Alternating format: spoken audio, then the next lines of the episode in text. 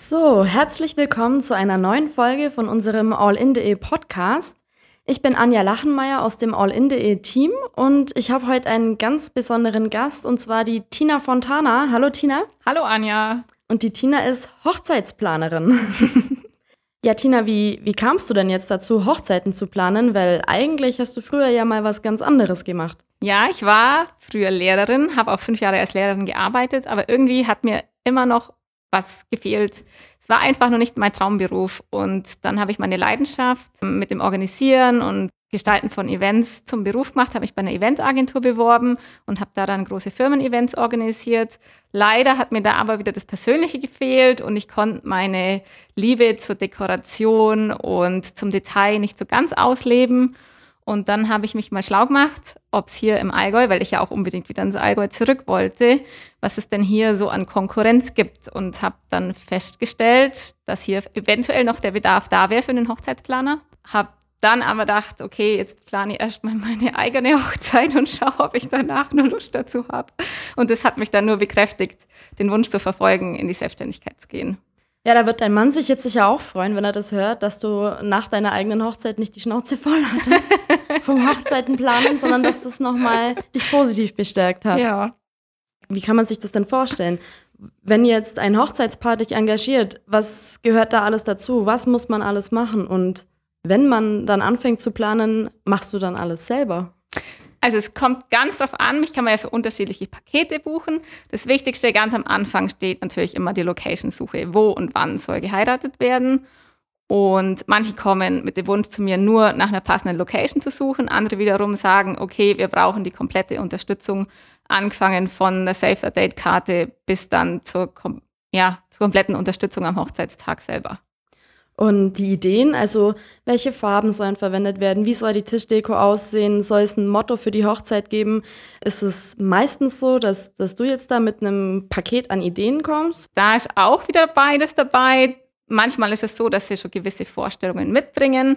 Da ist es dann aber auch immer so, dass es ich ergänze. Und es ist immer ganz schön, wenn man das Paar näher kennenlernt ähm, dann kommen einem sofort Ideen, was zu den beiden passen könnte. Und dann hängt es natürlich auch davon ab, in welchem Stil soll geheiratet werden, in welcher Location, zu welcher Jahreszeit.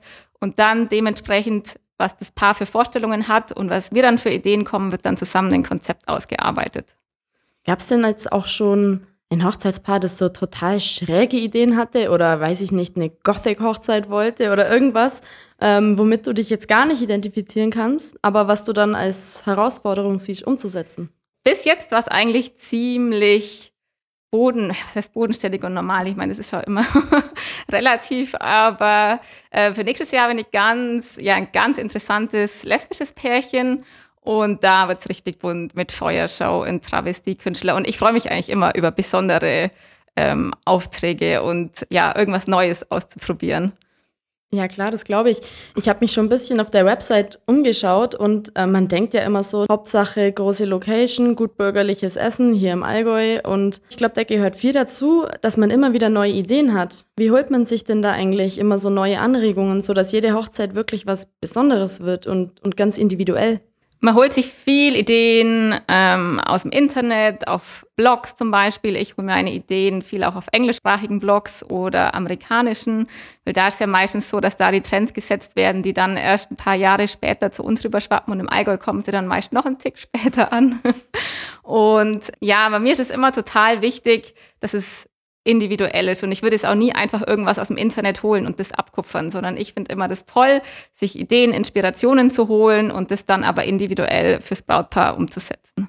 Wenn du sagst, es ist immer gut, wenn man das Brautpaar ein bisschen kennenlernt, sodass man schnell Ideen hat, wie, wie lernst du denn ein Brautpaar kennen? Wie schnell geht es dann, dass du sagen kannst, okay, das und das wird zu euch passen? Also es ist ganz unterschiedlich. Wenn die Brautpaare hier aus der Region sind, dann findet immer ein persönliches Erstgespräch statt. Manchmal ist es aber so, dass die Brautpaare von weiter weg kommen. Da kann es sein, dass ich sie bis zur Hochzeit gar nicht sehe und da funktioniert dann echt alles über, über Internet und Telefonieren.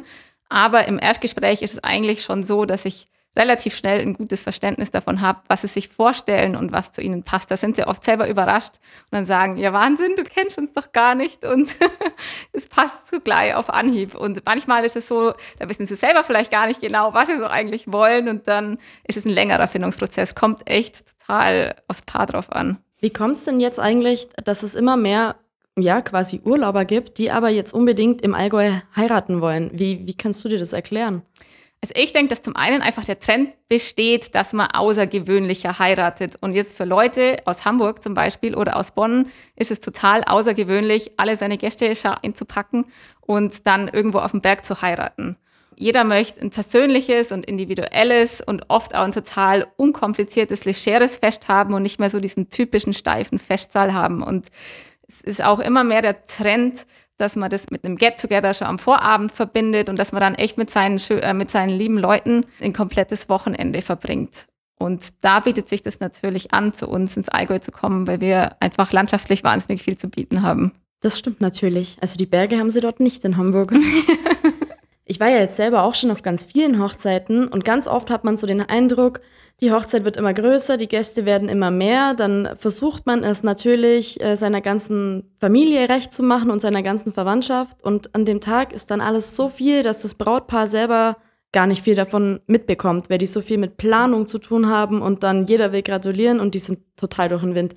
Wenn du jetzt eine Hochzeit organisierst, bist du dann selber auch vor Ort und entlastest das Brautpaar oder planst du nur im Vornherein? Genau, das ist das große Ziel, das ist das Aller, Allerwichtigste. Und darum hat man auch vor allem eine Hochzeitsplanerin, dass die einen komplett entlastet, weil Vorbereitung schön und gut, es macht wahnsinnig viel Spaß, ist total aufregend, die ganze Verlobungszeit.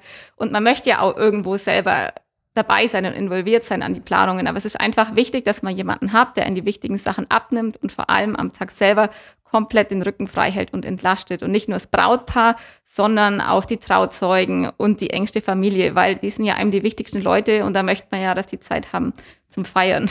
Was ist denn jetzt das Allerwichtigste bei einer Hochzeit? Allerwichtigste ist, dass jeder Spaß hat und dass die Stimmung gut ist. Natürlich ist es so, dass wenn man mich engagiert, dass die, die Erwartung an die Dekoration, die Floristik, an das Gesamtkonzept, an die Location-Auswahl sehr hoch ist. Und da schaue ich, dass das alles passt. Aber das Aller, Allerwichtigste dennoch, auch wenn ich mich in so viele Details dann selber verliere und da so viel Arbeit und Energie reinstecke, ist trotzdem das Allerwichtigste, dass jeder an dem Tag Spaß hat. Wenn man auf seiner eigenen Hochzeit keinen Spaß hat, ist ja.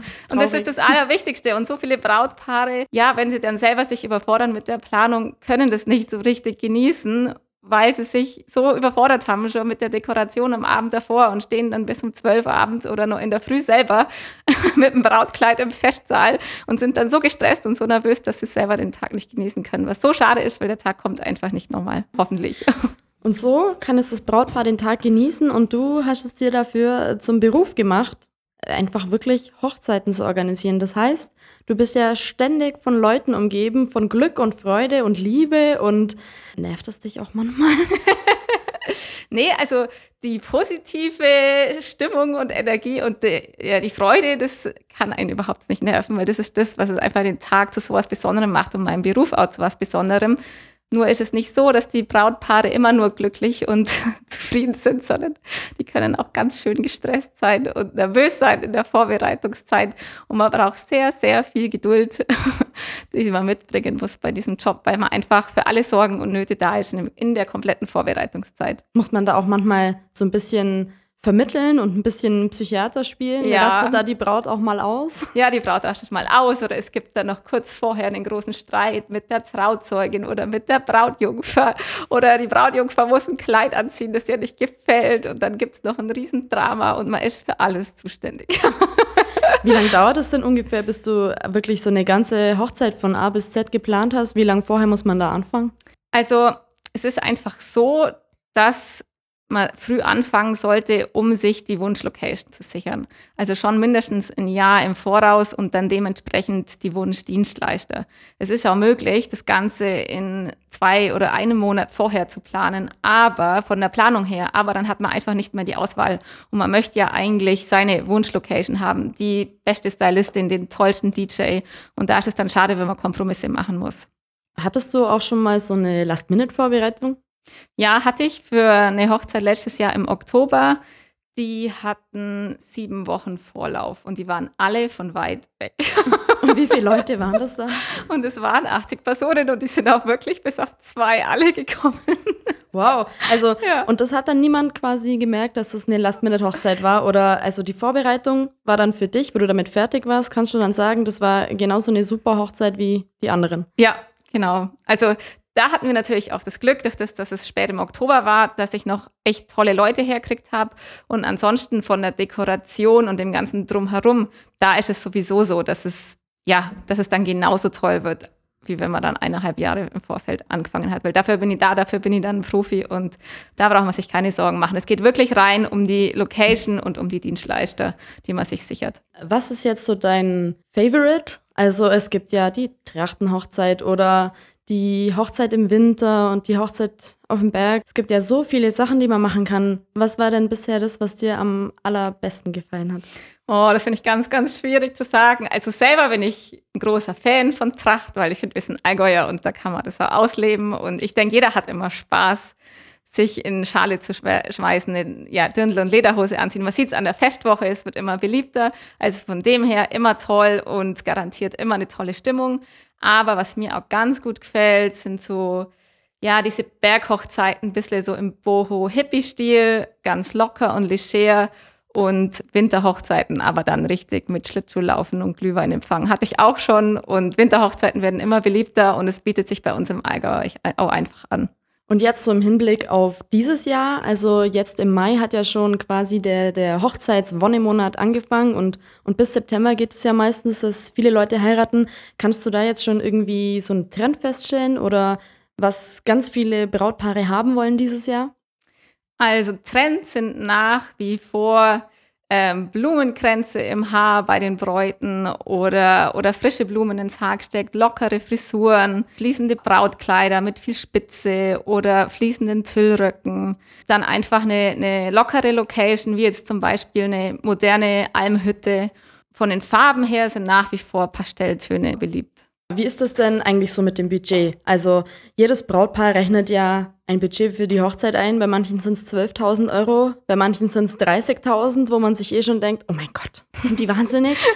ähm, und du kostest ja in dem Fall dann auch noch was. Und es muss ja auch Geld für dich übrig bleiben. Wie läuft das denn? Also es ist so, ich habe ja verschiedene Pakete, je nachdem, ob man jetzt nur äh, Location-Suche und Dienstleistervermittlung bucht oder das komplette Rundum-Sorglos-Paket, habe ich je nach Aufwand meine Festpreise. Und das Brautpaar bezahlt mich im Voraus oder drei Viertel schon im Voraus für die Planung, dass ich losstart, weil der größte Teil meiner Arbeit beginnt ja sofort in den ersten paar Monaten und die Restzahlung wird dann kurz vor der Hochzeit fällig. Du bist ja jetzt nicht nur einfach selbstständig, sondern du arbeitest ja auch wirklich selbstständig ganz alleine. Das heißt, Du bastelst die Deko, du dekorierst den Saal und du steckst da sehr viel Detailarbeit rein. Kann man da überhaupt noch nach Stunden abrechnen?